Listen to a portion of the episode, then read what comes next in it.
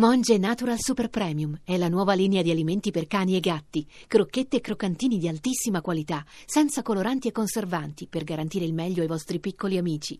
Monge Natural lo trovi nei migliori pet shop e negozi specializzati. Riprendiamo a parlare di politica, riprendiamo a parlare del partito che ci dicono gli ascoltatori è quello che veramente ha vinto, cioè il partito dell'astensionismo. Ne parleremo con una persona che vi presento fra poco. Adesso ci sono ancora dei titoli, però se volete intervenire sugli esiti di queste elezioni, dei quali abbiamo parlato già le due serate precedenti, eh, dovete semplicemente mandare un messaggio 335 699 2949. Ascoltiamo da Parigi i titoli di Franz van Catre. Secondo fonti americane, Seth Blatter sarebbe indagato per corruzione negli Stati Uniti. Tutte le notizie sul capo della FIFA dopo l'annuncio a sorpresa delle dimissioni. Svaniscono le speranze di trovare altri sopravvissuti dopo il naufragio della nave da crociera cinese, 18 i corpi recuperati sino a ora. Superato il Patriot Act, approvato in America il nuovo Freedom Act, che impone limiti più severi alla raccolta dei dati sulle telefonate private. Astensionismo, sicuramente uno dei dati elettorali di questa tornata dal quale non si può prescindere. Molti ascoltatori nelle serate scorse hanno puntato il dito su quello che è stato definito il primo partito. Saluto Mauro Bolognari, che è professore di antropologia culturale all'Università di Messina. Professore, buonasera. Buonasera a lei e a tutti. Non un analista di flussi, non un politologo, ma un antropologo. Sa, io l'ho cercata perché facendo un po' di surf in rete, come dicono gli americani, ho trovato una sua lettura interessante su quello che è il considerato il vero vincitore delle elezioni, cioè l'astensionismo. Professore ehm, era riferito alle europee, scorso, alle europee scorse, sì. eh, ma credo che valga anche per oggi. No, la mia considerazione intanto è che non si tratta di un partito, perché un partito eh, presuppone una omogeneità eh, di intenti che in questo caso mi pare assolutamente scontato non esista proprio perché ci sono diverse componenti, ci sono intanto un 20% di elettori che non hanno mai votato regolarmente, anche quando si votava moltissimo la percentuale che si raggiungeva era l'80%. Eh, qui ci sono le persone che hanno un impedimento, le persone che sono scoraggiate di andare a votare, ci sono i vecchi e siccome la popolazione italiana invecchia rapidamente e in numeri consistenti, questa parte eh, è consistentemente aumentata, secondo me, molto più del 20%. Poi ci sono tutti quelli che eh, si trovano per motivi di studio o di lavoro fuori dalla loro residenza. Io voglio ricordare che noi abbiamo un sistema arcaico eh, per cui dobbiamo votare nella sezione nella quale siamo iscritti e per votare fuori da quella residenza è praticamente impossibile. Questi eh, sono soprattutto. Questo lo si, fa, lo si, fa, per le politiche, eh, ma non lo si fa per sì, delle elezioni non lo si può fare, per esempio, per le amministrative, certo.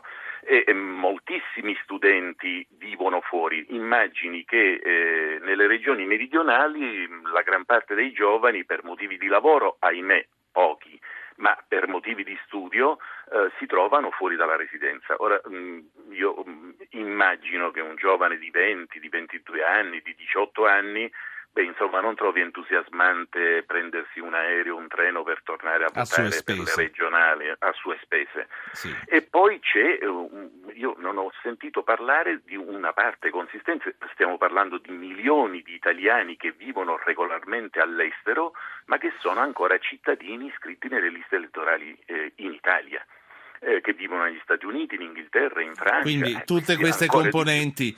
lei dice... Tutte queste componenti sicuramente non fanno un partito perché rappresentano um, una, una, un'aggregazione che non ha una opinione, un programma, un'idea. Poi c'è, io non lo nego assolutamente, quella parte invece che potremmo chiamare partito, cioè coloro i quali non vanno a votare perché eh, hanno fatto una scelta anti-istituzionale, antipartiti, antipolitica e questo però non ha quei numeri che fa dire ad alcuni che si tratta di un partito che ha vinto certo. le elezioni. No, Senta. assolutamente questo partito non, ha, non, è un partito e comunque non ha vinto le elezioni. Noi, eh, come ci ricordava anche ieri sera, non so, so che lei è un ascoltatore, non so se ha sentito ieri sera Alfredo Reiklin, ci ricordava quanto fosse alta la partecipazione nei primi anni della Repubblica. Come mai certo. allora si raggiungevano certo. delle percentuali così eh, più importanti rispetto anche alle medie europee? Poi ho due ascoltatori da fare parlare. Sì. Uh, due, due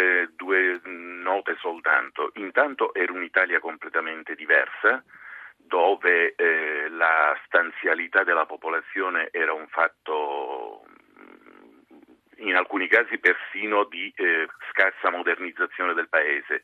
Però diciamo che mh, mm, la gran parte delle persone vivevano, lavoravano laddove risiedevano e laddove erano nate possibilmente.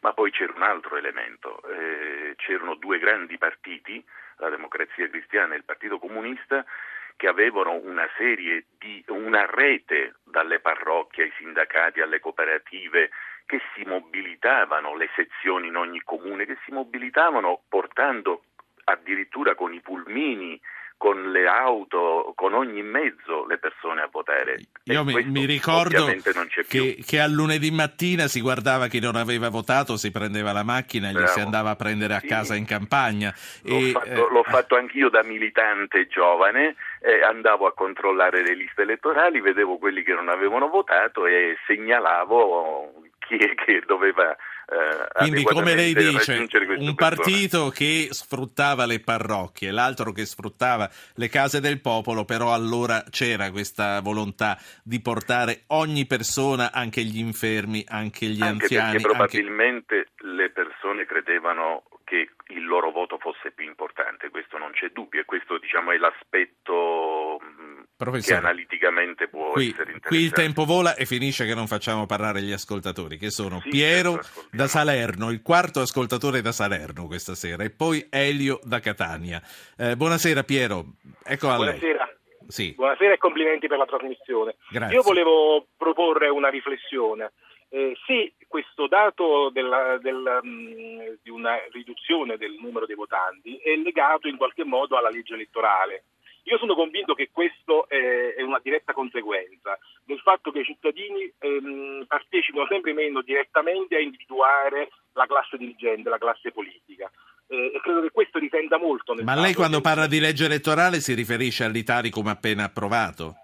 Anche all'Italicum, perché, anche, perché alla, non c'entra anche alla precedente, anche alla precedente no, eh, legge elettorale sì. dove in realtà eh, il cosiddetto porcellum in realtà non c'è sì, qui, una, qui si una... è votato per le regioni però, non per il Parlamento italiano eh, o per i comuni. Sì, ma, credo, ma credo al di là eh, del, della, della, parentesi regionale, credo questo sia un effetto, almeno a mio parere, poi sì. Eh, vorrei conoscere il parere del suo ospite in questo, credo che sia un effetto generalizzato della... Eh, della, Piero, della capito. Sì, Grazie. No, tra l'altro io poi sentiamo che cosa ne pensa anche il professor Bolognari. Vorrei far notare che però alle elezioni politiche eh, la percentuale dei votanti è sempre stata parecchio superiore, là dove si è votato col Porcellum e prima col Mattarellum. Sentiamo Elio da Catania, buonasera. Sì, buonasera a lei e ai suoi ospiti.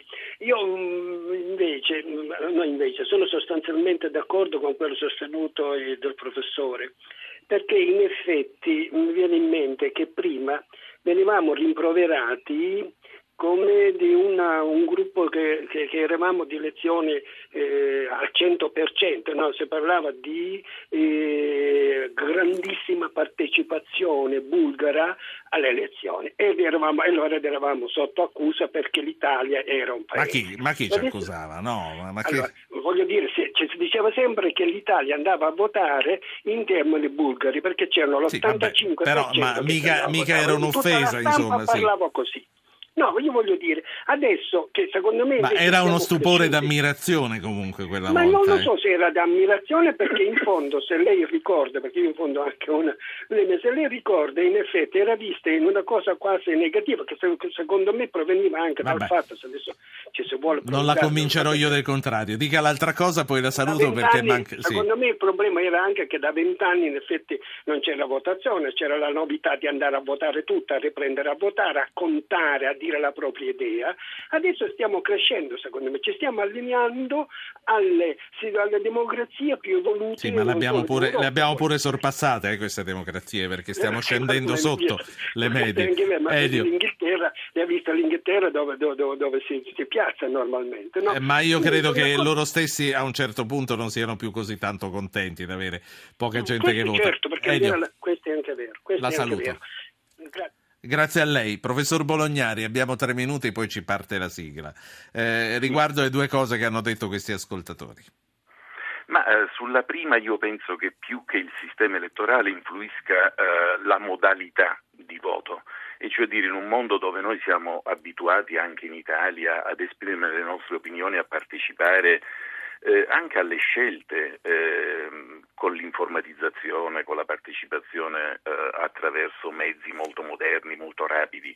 Questo spettacolo dei seggi elettorali con uh, i, i, i, manifesti attaccati con lo scotch, uh, le urne fatte di cartone, uh, le schede enormi di carta dove uno si deve recare, cioè, io credo che sia lì il problema eh, non il problema, uno dei problemi tecnici eh, più lì, nel senso sì. che è diventato un sistema mh, troppo vecchio. Mi superato, dica, mi dica per venire all'ascoltatore eh, di Catania se eh, è un obiettivo sì. ehm, desiderabile quello di una più bassa percentuale. Lui dice, lui lo mm. associa alle democrazie consolidate. Sì, va bene, eh, questo potrebbe essere anche questa un'argomentazione. Francamente non credo che in assoluto sia un obiettivo da perseguire ma eh, diciamo che eh, nel momento in cui si realizza ecco, va esaminato in modo meno fazioso e meno retorico di quanto non si faccia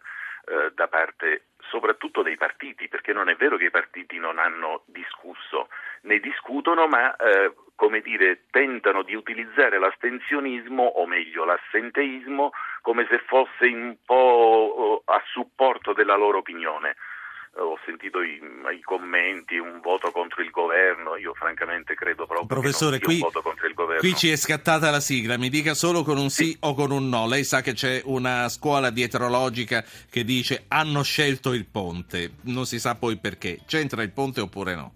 Non credo, sono scorciatoie che possono spiegare l'atteggiamento di qualcuno, ma non di, un, di una popolazione elettorale. Non Ce ne andiamo. Proprio. Ce ne andiamo, la saluto, la ringrazio, eh, Mario Bolognari.